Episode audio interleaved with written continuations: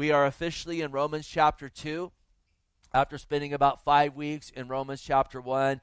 And for some of you guys, that might seem slow, but I'll tell you, that's pretty fast going through Romans because we could take five years to go through this book.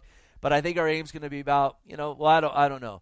We're in Romans 2 this morning, and Lord willing, we're going to look at the first 16 verses here and, and try to, you know, get the full picture of what's being said in this section. And what we're going to look at this morning, it really, it, it, it is really uh, playing off what we looked at the last two weeks in verse 18 through 32. So I want to give a really quick recap of that uh, so that we, we have that afresh in our minds, what we looked at the last few weeks, and then to really set the table for what we're going to look at this morning. And we saw the last few weeks, starting there in verse 18, that even though God has manifest the knowledge of himself inside every individual, as well as showing his person, not that he is in creation, but through creation and the things created, despite that, despite all the evidence of himself that he has put before fallen men, there are so many to this day that reject the Lord and that truth. And they suppress that truth in unrighteousness, in their own opinion, in the rebellion against God. They kick against it. We saw they don't glorify God, they don't esteem God, they don't magnify God as God. They're not thankful in all of the provisions that God has brought before them. And then from there, as a result of that, they become willingly futile or wicked in their thoughts. We saw as a result of that it says their foolish hearts become darkened because they don't want to acknowledge God.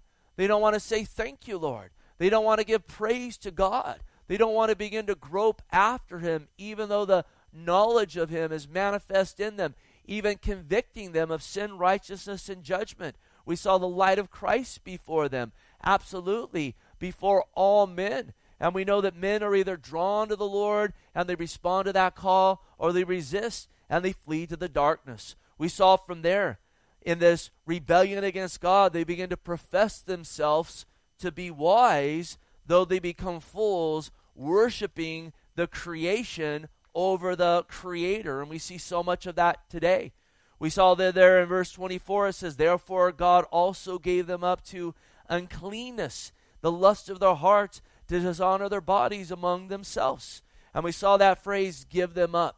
And it comes up more than once. It's a picture of God delivering them or surrendering them or imprisoning them into their darkness, their wicked thoughts, and their wicked actions. Again, it starts with them hardening their own hearts. And then in time, God will begin to give them over to that hardened heart. We saw from there, listen, it's a downward slope.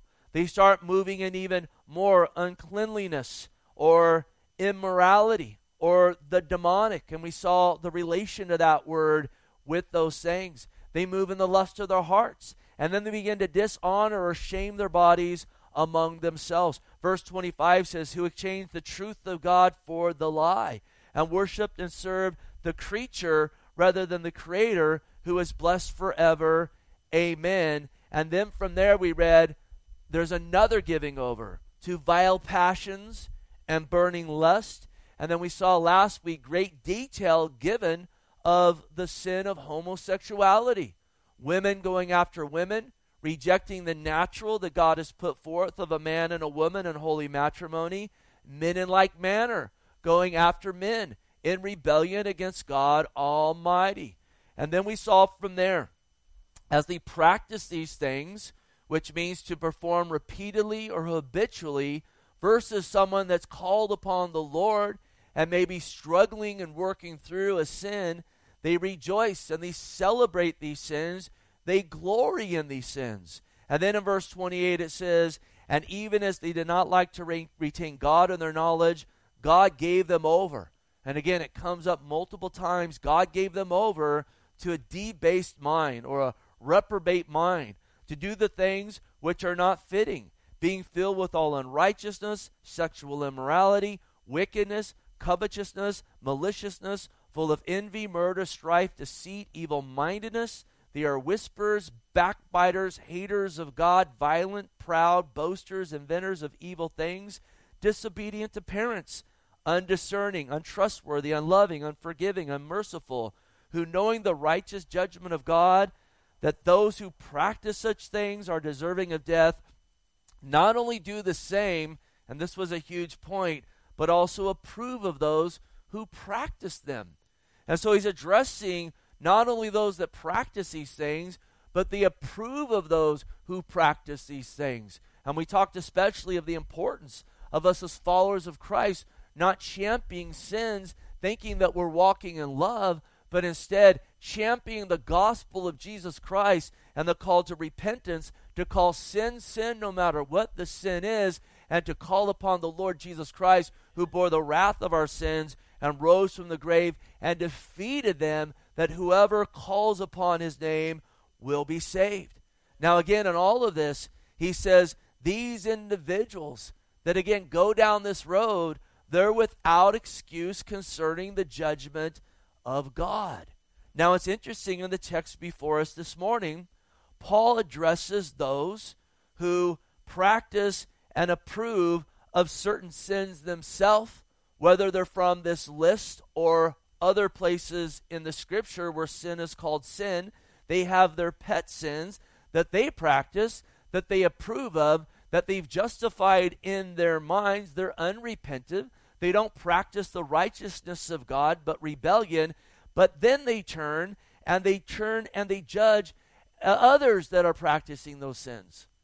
Maybe different sins than they are, but somewhere in their mind, through judging these others, that's where they say, I'm approved of God because I'm not doing what they are doing. This was especially prominent amongst the religious Jews in that day. In fact, Jew and Gentile is addressed two times in this text this morning because this was a trap that many a religious Jew had fallen in. Again, these are Jews that had rejected or had not come to Christ yet. They were still walking in the old covenant, which was out of touch now. It was no longer intact. There was a new covenant salvation by grace alone, through faith alone, in Christ alone, who shed his blood for us. They were standing in this place of thinking they were saved by their works.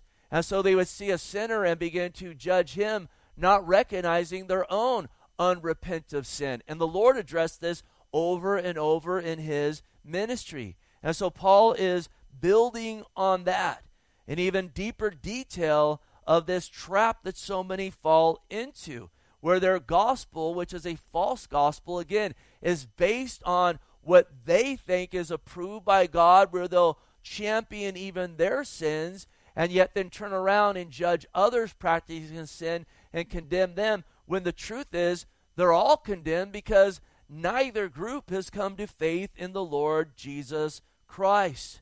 Bottom line, and we'll see it this morning, we're all sinners, and unless one repents, they will be judged by the Word of God, by the living God, and be found condemned. In like manner, we're all sinners, and whoever calls upon the name of the Lord Jesus Christ will be judged by the truth of the gospel, and they will be saved.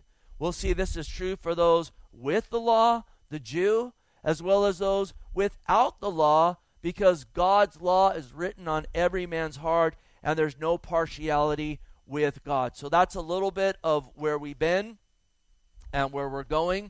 I'm not going to read through the entirety of the text at once, but we're going to jump in here and make our way down a verse or two at a time and hopefully leave here, you know, it built up in the Lord and just more equipped and edified. And listen, this morning, if you get a rebuke from the scriptures, don't resist what God wants to do in your life. He brings those corrections to bring us into greener pastures so we can bear more fruit in our life, so we can be more effective in our worship and our fellowship and our witness of the Lord Jesus Christ. So, can we say amen to allowing the Lord to rebuke us if we need that? Can we say amen to that? That's refreshing. Notice verse 1. And let me tell you, I get rebuked all week long in studying these passages. Verse 1 he says, Therefore you are inexcusable, O man, whoever you are who judge, for in whatever you judge another, you condemn yourself. For you who judge, notice, practice the same things. So he's talking to those who practice sin. They habitually practice sin. They're unrepentant. They haven't turned to the Lord. They're not acknowledging the own, their plank in their own eye. Instead, they run around pointing out the specks in others' eyes. So he says, therefore, with all that said before, you're without excuse if you do this. Just as those that go down that road of depravity, not glorifying God, not giving thanks to God, becoming futile in their thoughts, their hearts get darkened. Again, going down that, they're without excuse. God has manifest the knowledge of himself in every individual. Through creation, we know there's a creator. The Holy Spirit convicts all men of sin, righteousness, and judgment. We'll see later in this text God's provisions absolutely is a witness of himself as well. So they're without excuse, and he says, You're without excuse as well when you run around and judge these individuals that practice sins, not on your approval list. You condemn yourself because you're doing the exact same thing. You're walking in rebellion yourself. This is the picture. I'll give you a few examples. This is the picture of the married person, just an example, who freely practice lust in their inner heart.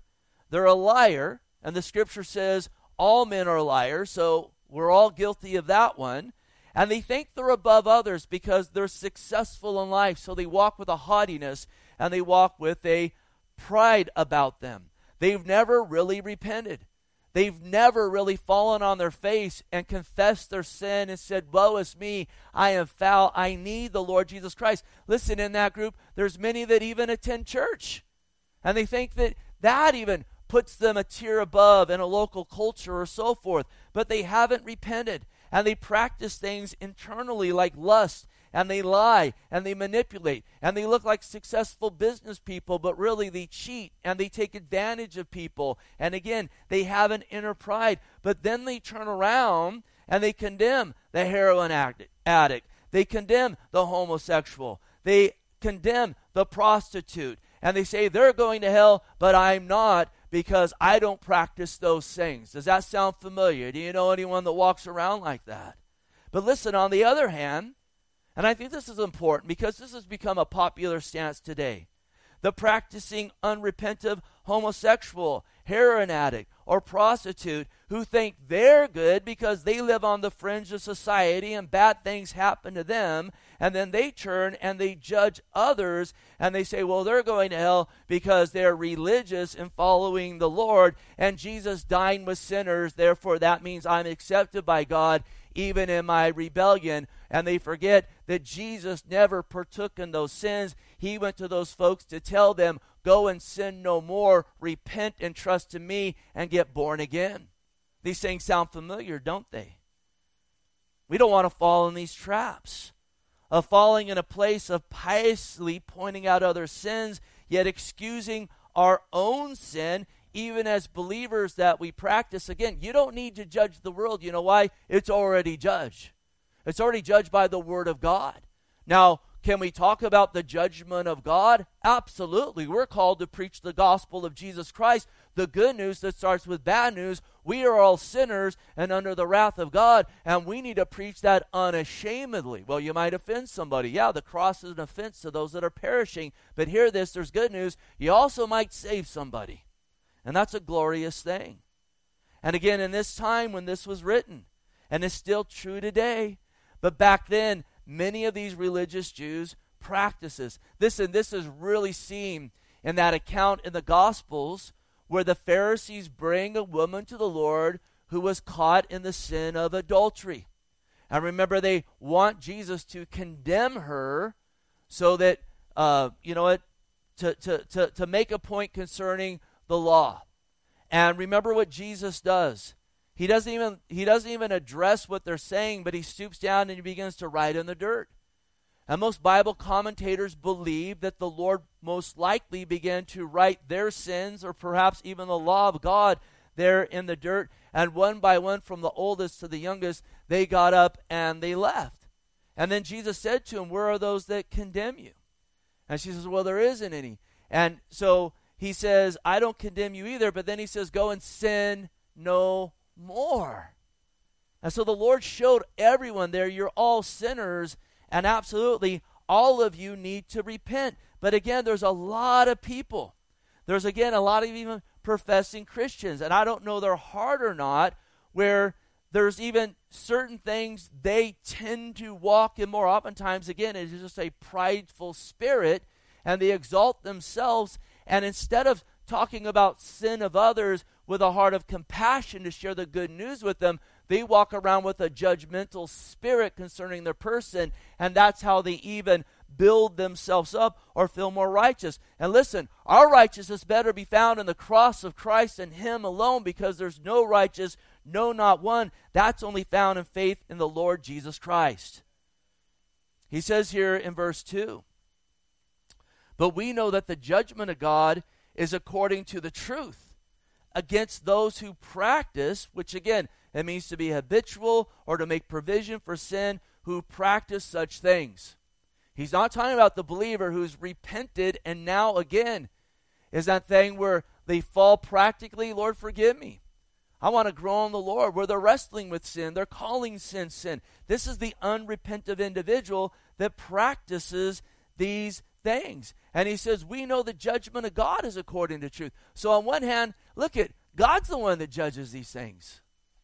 Now, again, are we allotted the freedom to point out the judgment of God in Scripture? 100%.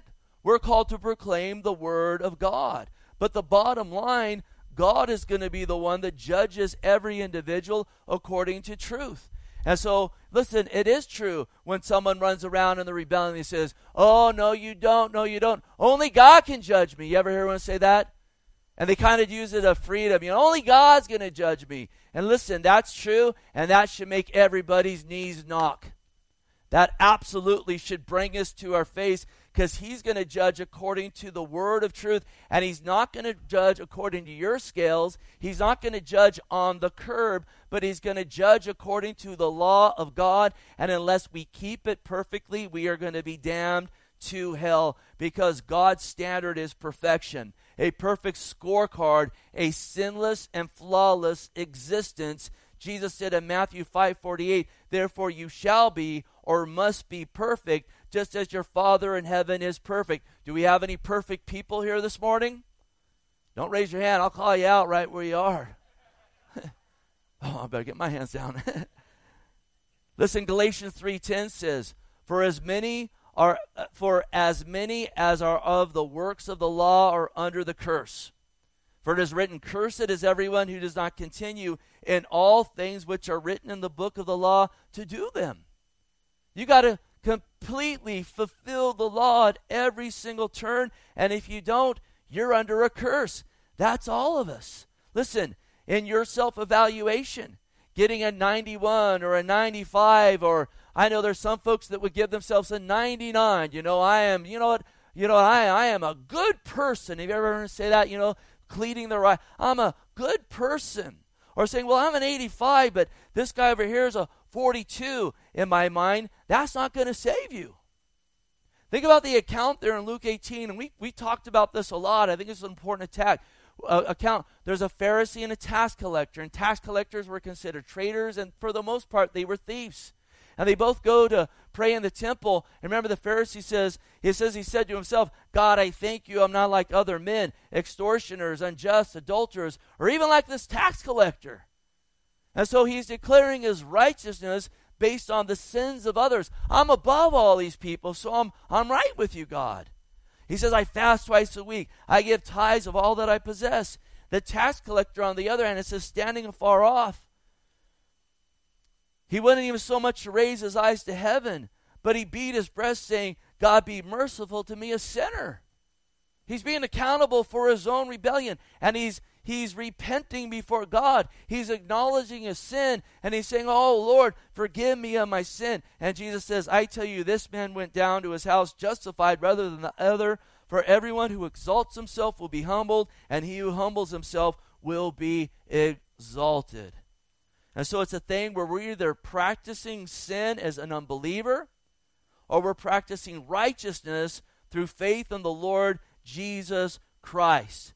That's really the result of true salvation. Now we begin to walk in the Lord and we want to seek after what's right in God. There's going to be times we fall short. There's going to be seasons where we struggle with issues. But again, we are soldiers for the Lord. And listen, when we get into place in Christ where we're not doing that, God will always chasten us to bring us to that point of allowing evil and our sin to be the wake up call in our life.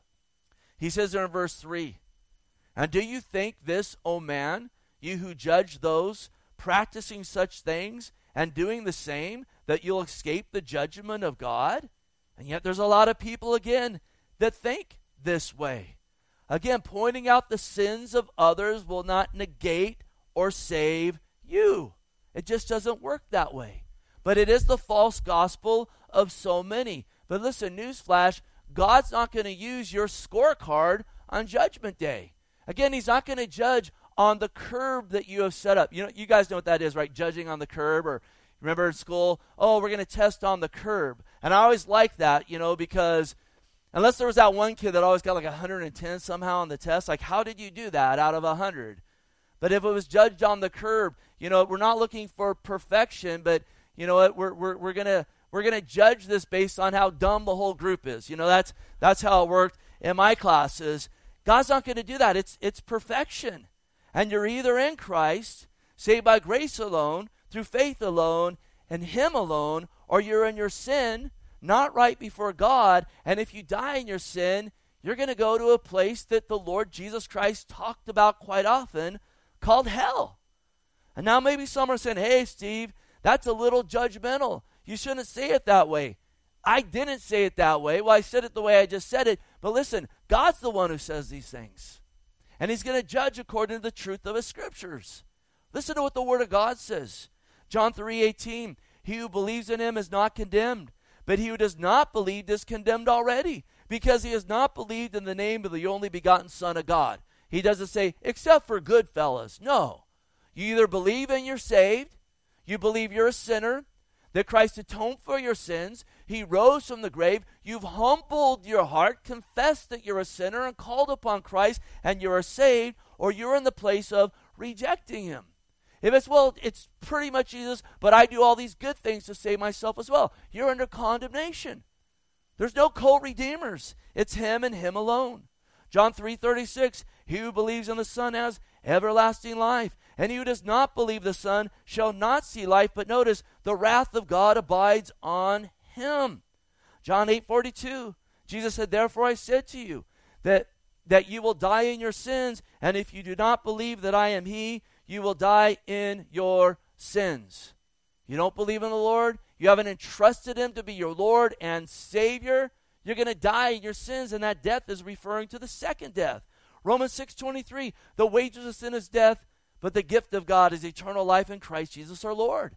So it's either you're in sin and you have not repented, the wages of that is death, the second death, hell, or you are in Christ Jesus by grace through faith and you have received the gift of eternal life. Isn't that a good place to be this morning? And that's where the Lord wants everyone to come to. Romans 5 8. And boy, I'm looking forward down the road to getting into these texts. But it says, God demonstrated his own love towards us. And while we were still sinners, Christ died for us, much more than having now been justified by his blood, we shall be saved from wrath through him. That's it. We're saved through him. We're not saved by, again, our own scorecard or pointing out the sin of others to make us feel more righteous about ourselves. Listen, he says here, Do you think this, O man? Don't think for a moment that you and God have a side deal. Don't think for a moment that again, you're special because of your circumstances, and God just understands I can be me, I can walk in my rebellion, and God knows I'm kind of special. God knows these certain things have happened to me. God gives me a wink, and we got our side deal. You'd be surprised how many people think like that. They think there's a clause for them even in the scripture when it comes to certain things and so forth. And everyone I know that walks like that, they never prosper in the Lord. They, they, they just don't. They really oftentimes don't even prosper practically in life because they're walking in this victim's kind of mentality, thinking God caters to that when He doesn't. He just doesn't at all. Notice Deuteronomy 10:17. For the Lord your God is God of gods, the Lord of lords, the great, mighty, and awesome, who shows, notice here, who shows no partiality nor takes a bribe. You can't bribe the Lord. You can bribe a lot of people nowadays, and I'll tell you, a lot of people are getting bribed nowadays, but you can't bribe the Lord. There's only one way to glory, and it's through falling on our face and calling upon Christ. He is the only way to escape, as it's talked about here, the judgment of God. Remember, Jesus said, I am the way. The way. That's authoritative.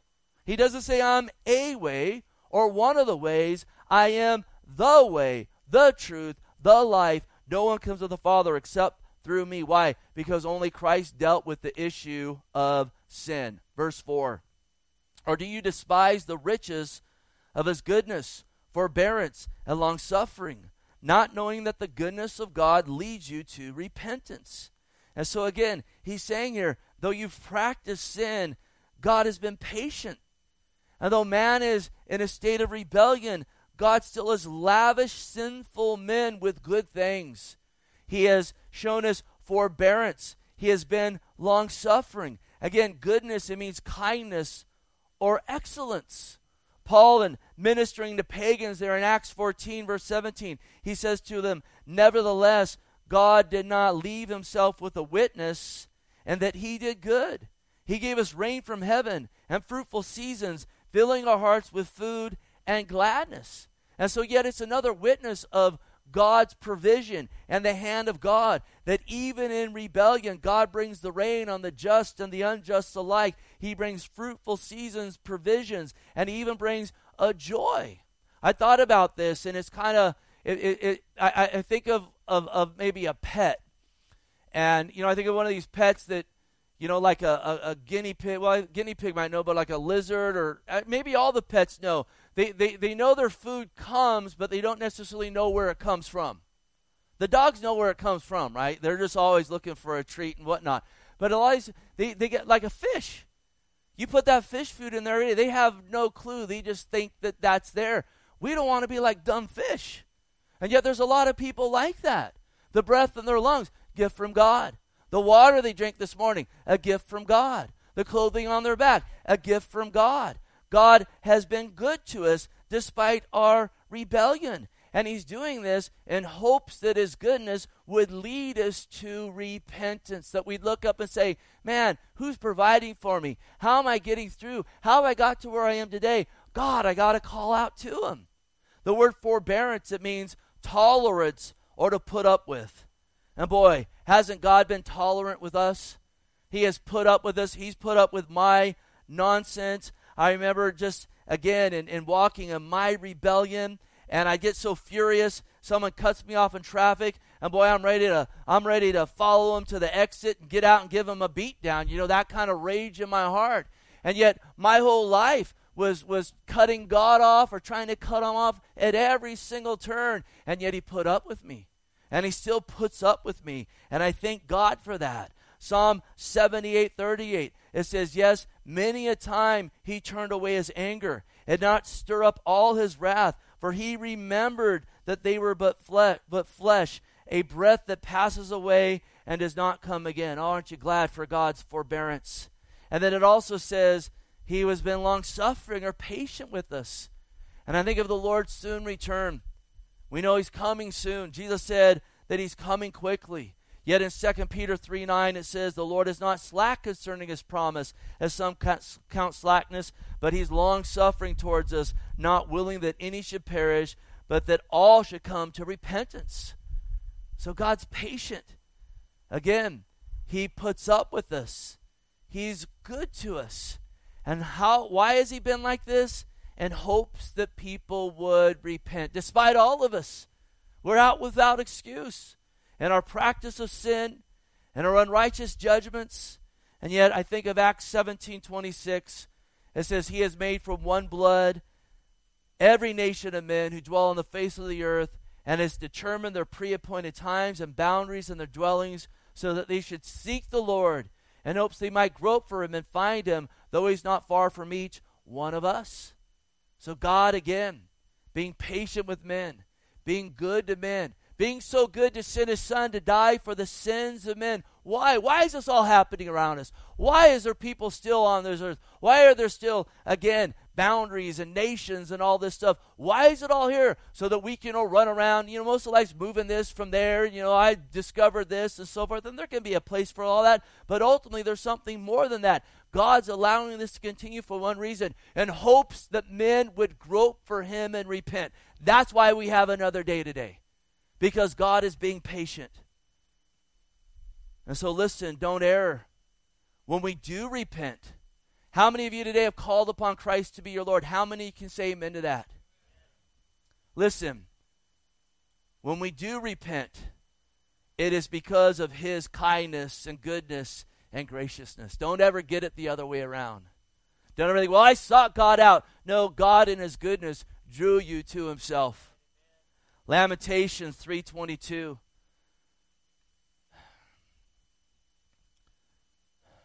Through the Lord's mercies we're not consumed because his compassions fail not. They're new every morning. Well, they're new today and they're shining hard on us too. Great is your faithfulness. The Lord is my portion, says my soul. Therefore I hope in him. See that? God's merciful. God's gracious. The Lord's my portion, and as a result of that, as a result of his goodness, now I hope in him.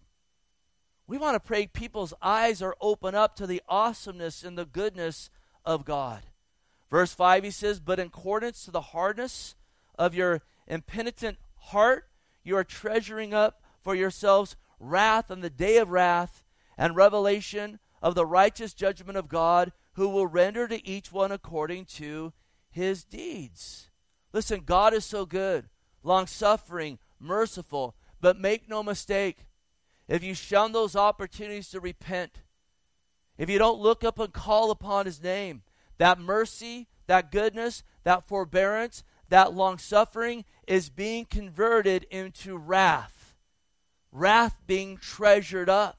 You know, we think about treasures in heaven. We come to Christ, we're saved by grace through faith. We know as we follow him, the Lord talks about treasures in heaven. Well, to the unbeliever who rejects his mercy, goodness, forbearance, long suffering, they're treasuring up a greater wrath upon them because, listen, everyone who dies without Christ is going to be condemned. But in that, there's even going to be greater levels of wrath that come upon unrepented individuals. And that wrath is going to be revealed at his righteous judgment. Listen, for the unbeliever, it's the day that he dies. That's where it starts. Hebrews 9:27 As it is appointed for men to die once, but after this the judgment. They pass and because they're not covered by the blood of the lamb, immediately they're judged and they go to a place called Sheol. It's a place of awaiting a greater judgment from the Lord that's still yet to come. But for the believer, we're confident, yes, well pleased, rather to be absent from the body and to be present with the Lord. There's also a judgment coming at the Lord's second coming. At the end of the tribulation, as we've been looking at that the last few years on Wednesday nights, going through the Olivet Discourse, the book of Daniel, now in the book of Revelation, we know the Lord is coming back literally to this earth one day, and Isaiah 11 4 says, He shall strike the earth with the rod of his mouth. There's going to be a judgment upon the nations, and then the scripture talks about a white throne judgment after the millennial reign of Christ. In Revelation 20, verse 12, it says, And I saw the dead, small and great, standing before God, and books were open, and another book was open, which is the book of life. And the dead were judged according to the works by the things written in the book. And this is where maybe someone will go, Well, there you go. I'm good. I've done many good things. If I'm judged by my good things, surely I'll be accepted by God. But listen, if you shun Jesus Christ, it's the most wicked thing that you can do, and it's an unforgivable deed. Notice Hebrews 10:28. Anyone who has rejected Moses' law died without mercy on the testimony of two or three witnesses. So there were certain laws that if you transgressed them, if there are two or three witnesses, it was the death penalty. He says in verse 29, Oh, of, of how much worse punishment do you suppose will be he who, who will will he be thought worthy who has trampled the Son of God underfoot, counted the blood of his covenant by which he was sanctified a common thing, and insulted the Spirit of grace? For we know him who said, Vengeance is mine, I will repay, says the Lord. And again, the Lord will judge his people. It's a fearful thing to fall into the hands of the living God. To reject Jesus Christ is to trample his blood underfoot.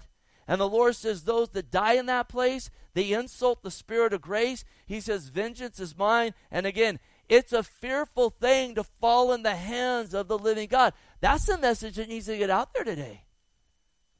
Message is not popular with a lot of people. Not being preached in a lot of places. Well, that might offend someone and they won't come back. Well, what are you trying to do? Trying to build a social club? You trying to build a gathering for unbelievers? Are you trying to get people saved and get born again and get us all to grow in the fear of God, to actually have reverence for the one who made us, to understand our time here is short, to understand people who reject Him are going to be plummeted to hell, and how tragic for someone to sit into a church for 20 years and never hear the gospel and die to go to hell? Imagine the judgment upon those. They're supposedly bringing truth. Later in that text on the white throne judgment, in verse 15 to 20, Revelation, he says, Anyone not found written in the book of life was cast in the lake of fire. So they might have had some good works, but unless they repented and were registered in heaven by grace through faith in the Lord, your good works won't save you. So he says, Listen, don't walk according to your hardened heart. Don't fall into that place where you don't see your sin or you see your sin and you don't care where you become futile in your thoughts and again darkened, and then you begin to give being given over to a debased mind. He says, you know what, you know what, you walk according to your in, impenitent heart, which means you're not ashamed of your sin anymore. And that's our culture today.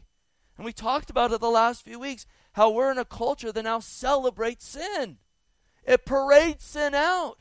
If you call sin sin in so many places, you're booed and called wicked and evil. How dare you do that? We're celebrating this over here. That's a horrific place to be. Sodom was in that place right before they were judged. The Canaanites were in that place before they were judged. Israel was in that place before they were taken into captivity. Verse we look at oftentimes, Philippians 3:18. For many walk of whom I told you often, and now tell you even weeping that they're enemies of the cross of Christ, whose end is destruction. Notice, whose God is their belly, whose glory is their shame, who set their mind on earthly things. So, in other words, they have an impenitent heart. They glory in their shame versus being ashamed of their sin that would lead them to Christ, who bore our sin and bore our shame. Verse 6 Speaking of the Lord, who will render on that judgment day, he will render to each one according to his deeds eternal life to those who by patient continuance in doing good seek glory, honor, and immortality. So again, eternal life to those who by their deeds they continue on seeking glory, honor, and immortality. This is the picture of a life found in Christ. They've come to faith in the Lord. We're saved from faith to faith. We read there in Romans 1 17. So they've come to the Lord. They haven't sought themselves. They've sought the Lord. They've put their faith in Christ. And then there's deeds that there's evidence that they're followers of Christ. And they seek to, again, bring glory, honor to the Lord. They're seeking for that immortality found only in Jesus Christ. And this is huge. They patiently continue in it. That's the mark of saving faith. They press on. I love what Paul said in 2 Timothy 4 7. I fought the good fight. I finished the race. Notice here, I've kept the faith. That's where people get into disputes. Can you lose your salvation? I don't believe you can. I don't see that in Scripture. But I do believe there's a difference between saving faith and faith that's not faith at all. And a saving faith is going to be seen in one keeping that as they're kept by the Lord Himself and directing them along the way if they go astray or correcting them or getting them back up and so forth as they continue in the Lord Jesus Christ. And he says, Finally, there's laid up for me a crown of righteousness, which the Lord, the righteous judge, will give to me on that day, and not only to me, but all those who have loved his appearing. He says in verse 8 of our text, But those who are self seeking, and they don't obey the truth. So again, they shun the gospel. They seek after their own ways. They obey unrighteousness. He says, indignation, wrath, tribulation, anguish will be on every soul of man who does evil, to the Jew first and to the Greek. And he's bringing this in because, again, these things we're talking about were the, the pattern of most of these religious Jews who had rejected the Lord. And ultimately, again, Paul's reiterating what Jesus had taught, where he says in Matthew 16 25, whoever desires to save his life will lose it. And so he says, if you seek to save your life, you shun the truth, you obey unrighteousness, your own way, your own scorecard, the sins you practice, wrath, tribulation, anguish, indignation is on every soul who does evil. And he says to the Jew first, he's saying, don't think you have a past just because you're a genealogical Jew. And then to the genealogical Greek, there's a judgment. There's salvation only found in Jesus. It's not going to be found outside of the Lord. It's not found through your scorecard, your false gospel of pointing out other sins to exalt yourself. It's not found in how you were born or your person or your ethnicity or whatever it is. And he says here again if you obey unrighteousness, if you seek self versus Christ, indignation, wrath, tribulation, and anguish rest on you. These are pictures of hell. Doesn't sound fun. And again, to the Jew first, then the Gentile. He's talking about, again, their ethnicities here. Many of these Jews thought they were saved just through being Jews. And they were natural Jews, but at this point they weren't spiritual Jews. Is Jesus your Lord this morning? Can you say amen to that? You're a spiritual Jew according to the scripture. Now, that doesn't mean God's done with the natural Jew. He's not. And don't mistake that. A lot of people get confused in these things. This book and others go into the fact that eventually natural Israel will come to a place of salvation, and all natural Israel, those left on earth during the tribulation at the end, they're going to become spiritual Jews indeed. They won't just be circumcised of flesh, their hearts will be circumcised. But Paul's laying it down here. Don't think because you're a Jew and you know the law, you're saved because you point out the sins of a Gentile. You need to repent. Verse 10 he says, But glory, honor, and peace to everyone who works what is good to the Jew first and also to the Greek. Again, we can only work good things by faith in Jesus Christ, and then we work unto faith in Jesus Christ. And what's he say? Glory, honor, and peace is going to be bestowed upon them. Jesus said in Matthew 25 21, in giving the parable of the talents, the one who invested two and brought back four, the one invested five brought back ten the master said to him, Well done, good and faithful servant. That's God bestowing glory upon his saints that are about his business. Don't you want to hear that when you go to be with the Lord? It says they're going to have honor bestowed upon them. Jesus said in Matthew 12 26, If anyone serves me, let him follow me, and where I am, there my servant will be also. If anyone serves me, notice here, him my Father will honor. The Father honoring us because we follow the Lord, that's amazing. And then it says, peace, again, upon those who work what is good. Peace. It means to set at one again. We've been set at one again through faith in Jesus Christ. We're right with God through Christ. Peace also means to rest. Oh, thank you, Lord. I think that we can get rest here on earth in the Lord.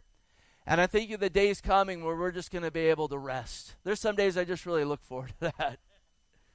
But Jesus said in John 14, 27, Peace I leave with you, my peace I give to you. Not as the world gives, do I give to you. Let not your heart be troubled, neither let it be afraid. And in like manner, he says this is to the Jew first, then to the Gentile. Why? Because the Jew had the law. They had first dibs on the gospel. Doesn't make them higher than any Gentile. But he's making this clear to these individuals that, again, want to walk in a self righteousness. Yes, there's going to be a judgment first, but there's also salvation available to you first because you have first dibs on the gospel. Verse 11 through 13, he says, For there's no partiality with God. For as many have sinned without the law will also perish without the law. And as many as have sinned in the law will be judged by the law. For not hearers of the law are just in the sight of God, but doers of the law will be justified. Again, there's no partiality in God. Anyone who believes in the Lord has put faith in him. They have salvation. Again, by grace alone, through faith alone, in Jesus alone, there's no exceptions. God doesn't say, oh, not that group of people. Oh, no, not them. No, whoever calls upon the name of the Lord will be saved. Isn't that awesome? No partiality. In like manner, listen, well, as all who call on him are saved, all who reject him are damned. Jew and Gentile alike. Sadly, there are individuals that say today, well, Jews are just saved out of an Abrahamic covenant. Guys like John Hagee, that dude's a full on false prophet, false teacher. Listen, I'm part Jewish myself, and I, uh, in the natural sense, and I think you, tyrant, you are preaching a false gospel to these Jews just so you can have your hand in Israel and look like a big shot. These people need to know they're sinners, they're damned to hell, and they need to repent. You think you're going to be saved because your genealogy? You think that's going to get you through heaven? You need your sins washed by the shed blood of Jesus Christ, Jew and Gentile alike.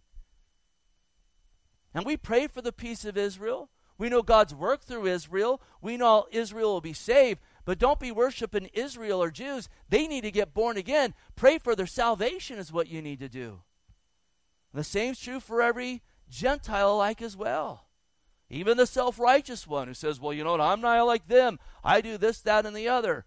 Man, you're a sinner, and we're all sinners, and you need to repent. And again, he says, Those without the law will be judged without the law. And those who have sinned in the law will be judged by the law. And some maybe will say, well, that's not fair. They didn't have the written law. Well, we've already seen, and we'll see again in a second, God's written his law on everyone's heart. God gives us a conscience. Now, people can sear that conscience and corrupt it. We talked about that. But God does give a conscience that shows us we are law breakers.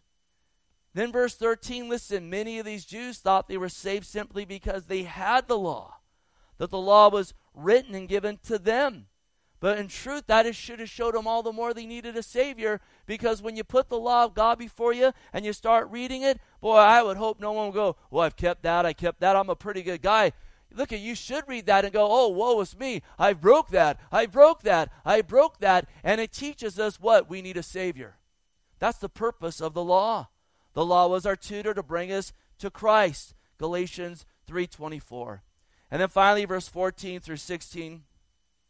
For when Gentiles who do not have the law by nature do the things in the law, these although not having the law are a law unto themselves, who show the work of the law, notice, written in their hearts, their conscience always also bearing witness, and between themselves their thoughts accusing or excusing them in the day when God will judge the secret the secrets of men by Jesus Christ according to my gospel. So again he's saying those without the law have the law written on their hearts. And there's evidence that it's written on their hearts. Listen, in every culture in the world, in the history of the world, now some of them moved to a depraved state where there's next to no laws. But generally, and you'll see this, you go back far enough, in every culture, there are certain laws that are intact that are laws of God. If you kill someone, it's going to cost you your life. It's wrong to murder. If you steal something, you're going to get your hand cut off because that belongs to someone else. These are general laws you find around the world. Now, again, the lawless one is coming soon, and there's a lot of lawlessness today. But you tell a lie, there's going to be a consequence. marriage is instituted in almost every culture in history. And in fact, again, the farther people get away from God, the more that gets distorted. But you're going to find these things throughout history. Why? Because God writes His law in people's hearts and they know that's wrong. They also know it's wrong because who likes to be lied to? Who likes to be stolen from? Who likes to have their loved one, you know what, have their life taken from someone else? God writes these laws. So again, those without the law know they're law breakers, and then the question is, are they going to grope for God? And some will say, well, listen, the law shows them that, that, that, that they're justified. You know, they have the law written on their. They're good people, so their conscience excuses them. Well, listen, we're all law breakers, and you might have some excusing there, but there's going to be accusing. I don't care if you got the law or not the law, you're going to be accused and you're going to be shown you're a sinner. On top of that, again, the truth of God is manifest in everybody. Creation shows us there's a creator. The Holy Spirit convicts all men of sin, righteousness, and judgment. Christ is the light that has come into the world before all men. And then we read this morning, God's provision is another witness. And hear this all men everywhere, all individuals, when these things again are before them as they are, and they begin to grope for them, knowing they are sinners by the law of God written on their heart, and know they need the Lord through the things created, through the conviction of the Holy Spirit, God is always faithful to meet them with the gospel of Jesus Christ. I've talked about it many times. Look at the biggest revivals in the world are happening in places with the least amount of churches and missionaries. In many Islamic nations, there's great revivals happening through individuals just seeing their own sin and the bankruptcy of Islam. And many are having dreams, as prophesied would be the case in the last days dreams of Christ appearing to them, and then Him telling them where to go to hear the gospel of Jesus Christ. And we see this throughout the book of Acts. The Ethiopian eunuch, yeah, he had the Old Testament, but God sent Philip to preach him Jesus, the fulfillment of those things, as he groped for the Lord. We know Cornelius was a man with an understanding of the old. He didn't know of Christ. God sent Simon Peter to preach him the gospel. And we think of Paul, they were wanting to go one place. God forbid him. And then he had a vision of a man in Macedonia saying, Come over and help us in a dark place with paganism and so forth. And Paul went there, and many revivals broke out as there were people there groping for the Lord. And notice verse 16, we close on it. Listen, in the day will God will judge the secrets of men by what? What's he going to judge them by? By their law? By their curb? By them saying, I'm righteous because they're unrighteous? No, they're going to be judged by Jesus Christ according to what? According to the gospel. And what's the gospel? What's the bad news? We're sinners. We're damned to hell. What's the good news? Jesus lived a sinless life. He died for our sins. He rose from the grave. And whoever calls upon the name of the Lord will be saved. Have you called upon his name? We need to call on his name. Let's stand up and we'll close in prayer.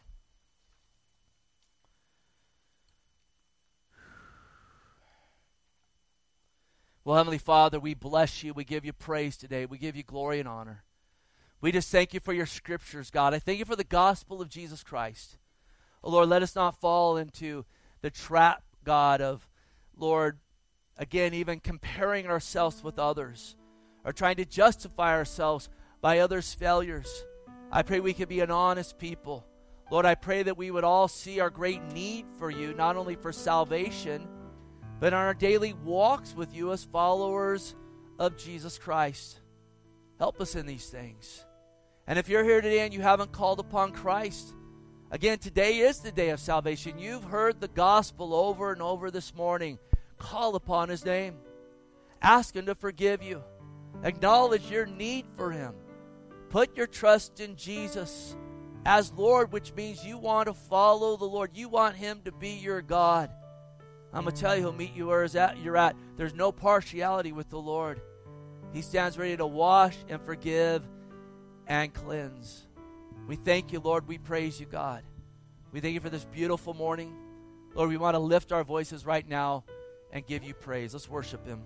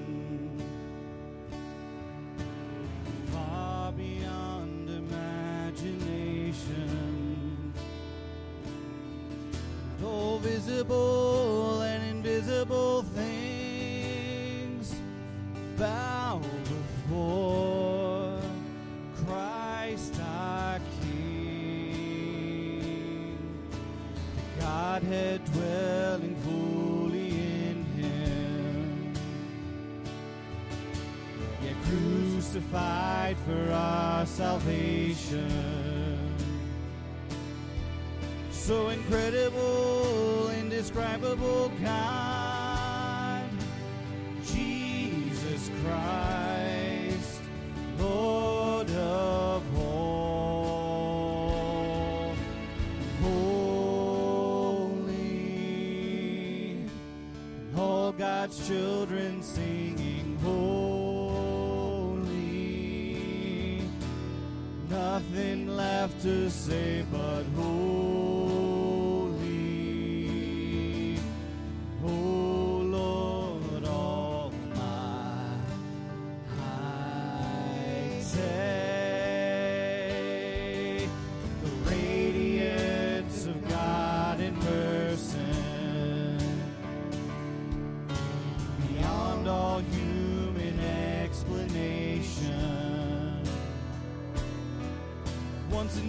trouble.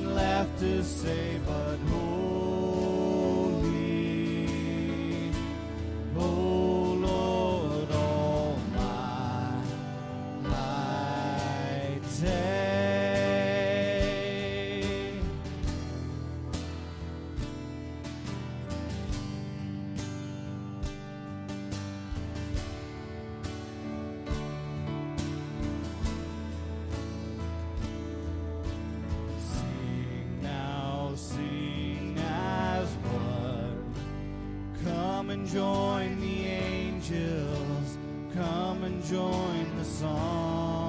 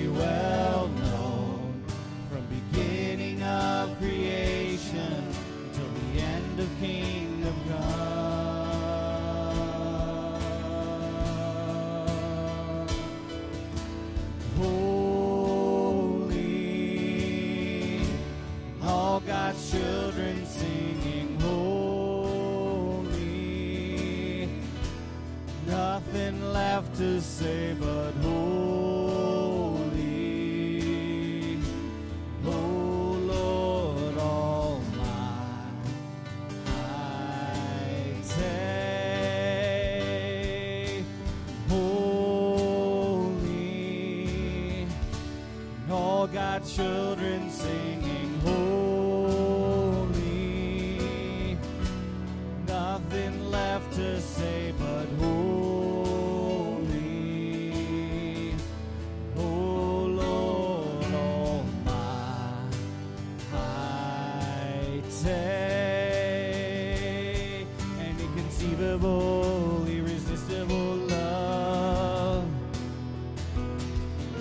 indivisible, God and man in one,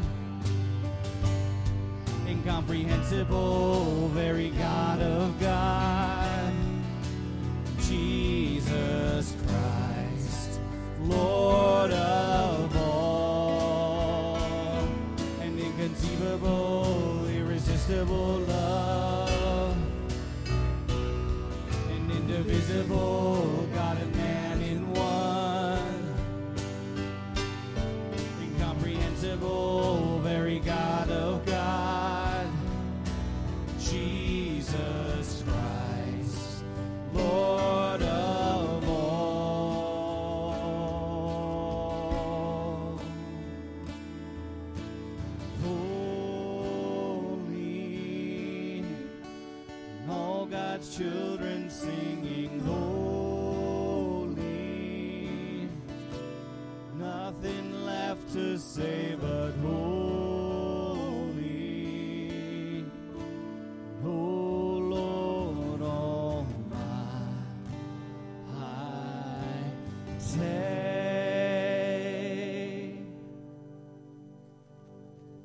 Amen.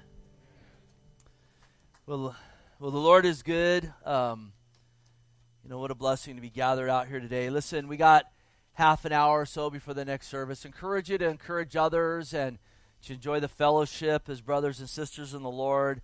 Uh, I'll be up here with others if uh, anyone needs prayer this morning.